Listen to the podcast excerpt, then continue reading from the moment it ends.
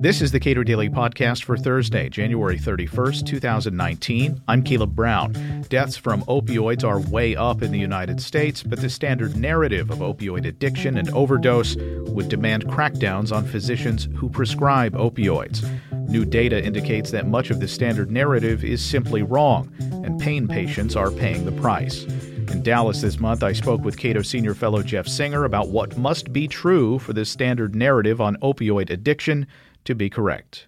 The standard narrative about the causes of the opioid overdose crisis has been for the last several years that basically um, incompetent uh, or unprepared doctors were manipulated by greedy pharmaceutical manufacturers into overprescribing prescription opioids to naive, innocent patients who then became hooked on them and were condemned to a life of addiction.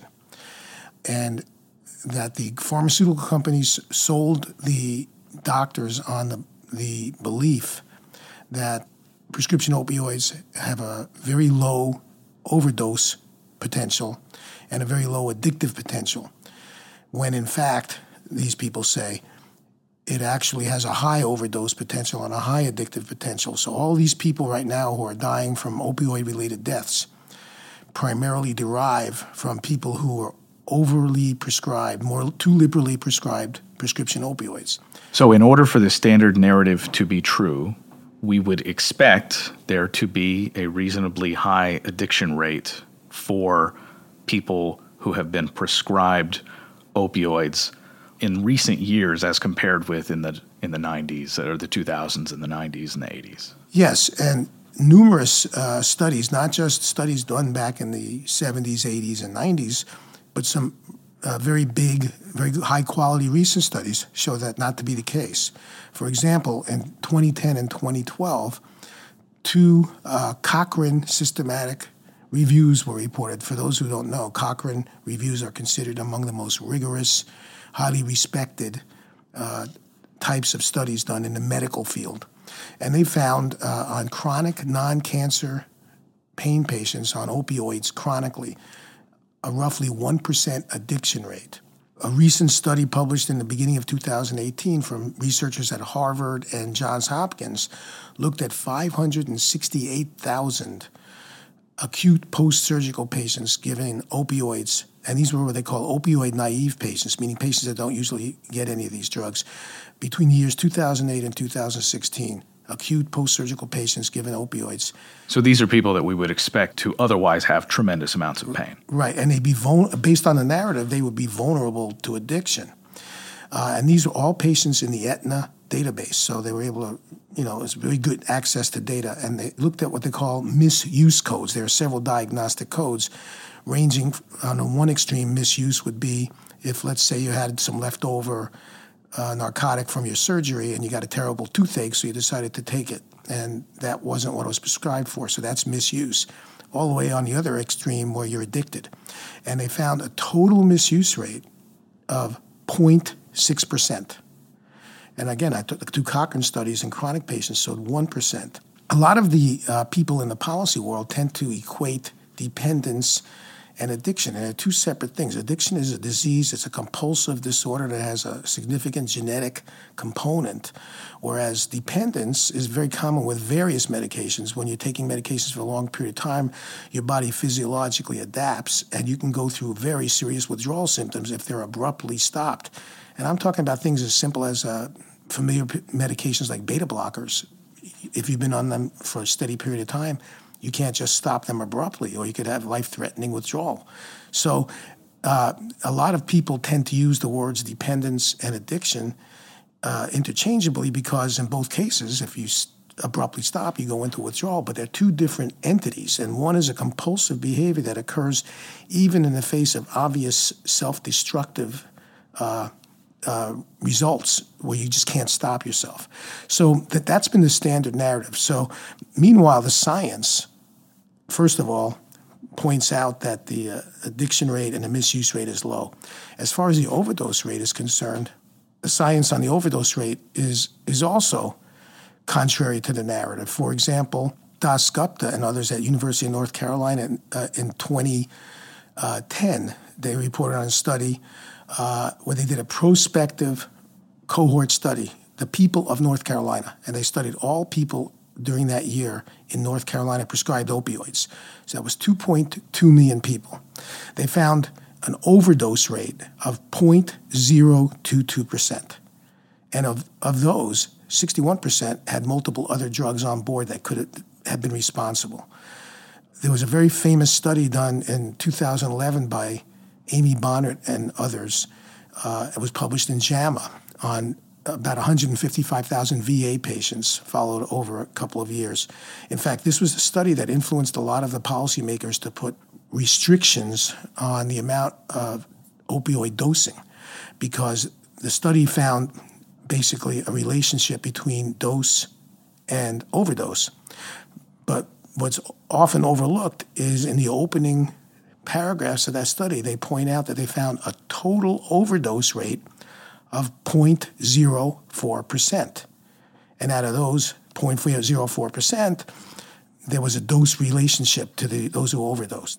We have seen this dramatic increase, and let's put this in perspective of uh, opioid related overdoses. What do we know about the overdose rate from opioids, and what where those are coming from in terms of whether they're coming from prescriptions or fentanyl or heroin or methadone. Okay. Over the last several years, we've been gradually seeing the, the opioid related overdose rate continue to climb, but the mix of drugs responsible for that has been changing so that now it's predominantly heroin and fentanyl. In fact, the most recent numbers released by the CDC for 2017 showed a 13% increase in opioid related overdose deaths between 2016 and 2017.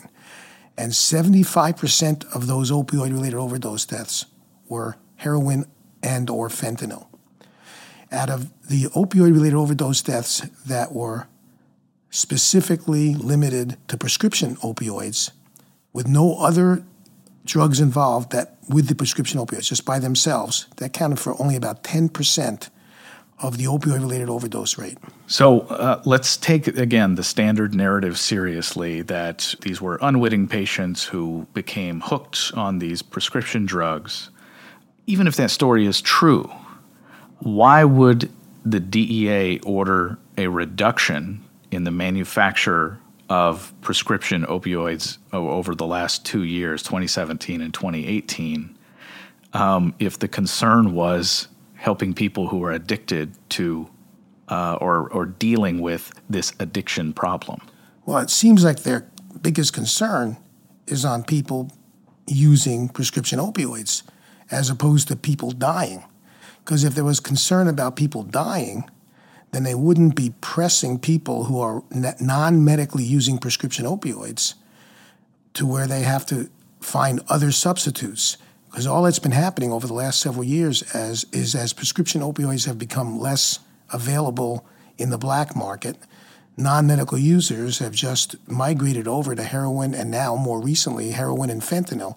In fact fentanyl is the, the biggest killer lately. So we've seen at the same time fentanyl related overdoses either caused by fentanyl or fentanyl's in the mix there somewhere or heroin uh, dramatically increase states and the feds your state, Arizona, many other states are cracking down on prescription opioids. What is driving that effort? Because it, based on what you've said, it doesn't seem like data is driving the push to deal with this overdose problem. Well, it's most of the policymakers believe that the population of non-medical users who are now being driven to the more dangerous drugs, heroin and fentanyl, derived from patients who were innocently introduced to opioids by doctors and became hooked. So their thought is if we can get doctors to stop prescribing opioids or prescribe them as little as possible, that will stop producing these non medical users. And then that plus some re- increased spending on rehab, and the thing will kind of eventually kind of run its course so and their, come under their, control. Their view is that we need to cut off the pipeline of these Correct. people from prescription drugs to these uh, you know, fentanyl is you know so much more powerful than uh, more. these these other drugs.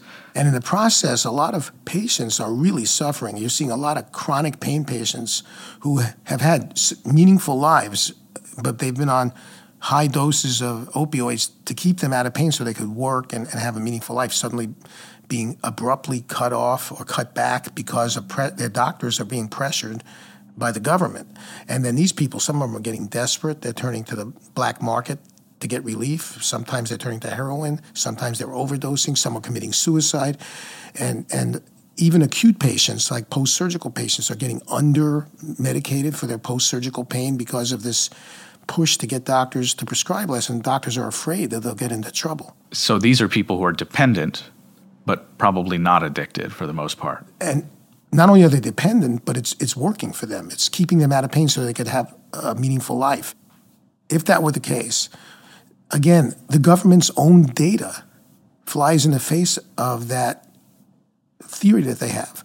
Because first of all, if you look at the National Survey on Drug Use and Health, which started taking surveys every year in 2002, consistently they show that less than 25% of non-medical users of prescription opioids ever obtain their prescription opioids from a doctor. They get it from a friend, a relative, or a dealer. Uh, a study done by researchers at University of Pennsylvania came out in 2009. They looked at 27,000 OxyContin addicts admitted to rehab between the years 2004 and 2008. This is when these things were really peaking. They found that 22% said that they ever went to a doctor at all to get a prescription. The remainder, 78%, got it from a friend, a relative, or a dealer. And also, 78% had a history of prior treatment for, for substance abuse disorder. So I've always maintained that this has always really been about drug prohibition. You have a population of people who are non medically using licit or illicit drugs. Um, and sure, there are some patients who got introduced to it and then because maybe they were genetically vulnerable, became addicted. And, and sure, there were some doctors who, because of drug prohibition, saw an opportunity to make money and sold prescriptions or, or worked out deals with deals. But that's, that's the exception, not the rule. But it's an easy target for policymakers because they like something simple. But the majority are people who have been non medical users in the black market. They liked to use prescription type opioids perhaps because the fact that they were legal prescription opioids made them feel they were safer. Uh, they were familiar with them because they'd seen friends or relatives prescribe them, and that was their drug of choice. But as we've decreased the supply, they've just moved over to the more dangerous stuff. But if, if what I've said up until now hasn't convinced people, just recently, I, I actually blogged on this uh, in December. There's a something that's in the data that nobody seems to have noticed until recently that should basically you know put the nail in the coffin of that standard narrative. The national survey on drug use and health has been uh, saying since 2000 from 2002 to 2014 the percentage of past month non-medical users of pain relievers of adults age 12 or older that's the terminology used by the government stayed basically unchanged from 2002 to 2014. Likewise, from 2002 to 2014, according to the national survey, the percentage of people with what they called pain reliever use disorder in the past year among adults aged 12 or older also stayed essentially unchanged. So we're seeing essentially a flat line. Right. But the popular narrative here is that there was some sort of spike that's correct. In these people being prescribed, and then a, a big burst of those people went off into heroin and fentanyl and consuming. But there's more. From, yeah. from 2002 to 2014, the number of prescriptions written, according to the CDC, doubled. In fact, from 1999 to 2015, the number of prescriptions written tripled. So you have a doubling or tripling of the number of prescriptions written with no change in the non medical use of prescription drugs or in the percentage of people with pain reliever use disorder. What should this tell anybody about the relationship between writing prescriptions for opioids and the non medical use or the abuse of prescription opioids? There's no relationship. Yet we keep cutting down on the ability of doctors to write these prescriptions. Since 2010, the overall rate of prescriptions has reduced about 29% overall, and for high dose opioids, over 50% for high dose opioids. And despite that, the overdose rate continues to go up. Patients now are suffering because they're getting under medicated for their pain. And how many more examples do we need before people disabuse themselves of this narrative that we got to get doctors to stop prescribing opioids to people in pain if we want to lick this overdose crisis? The overdose crisis is a result of prohibition. Jeff Singer is a senior fellow at the Cato Institute. We spoke earlier this month in Dallas. Subscribe to the Cato Daily Podcast wherever you get your podcasts and follow us on Twitter at Cato Podcast.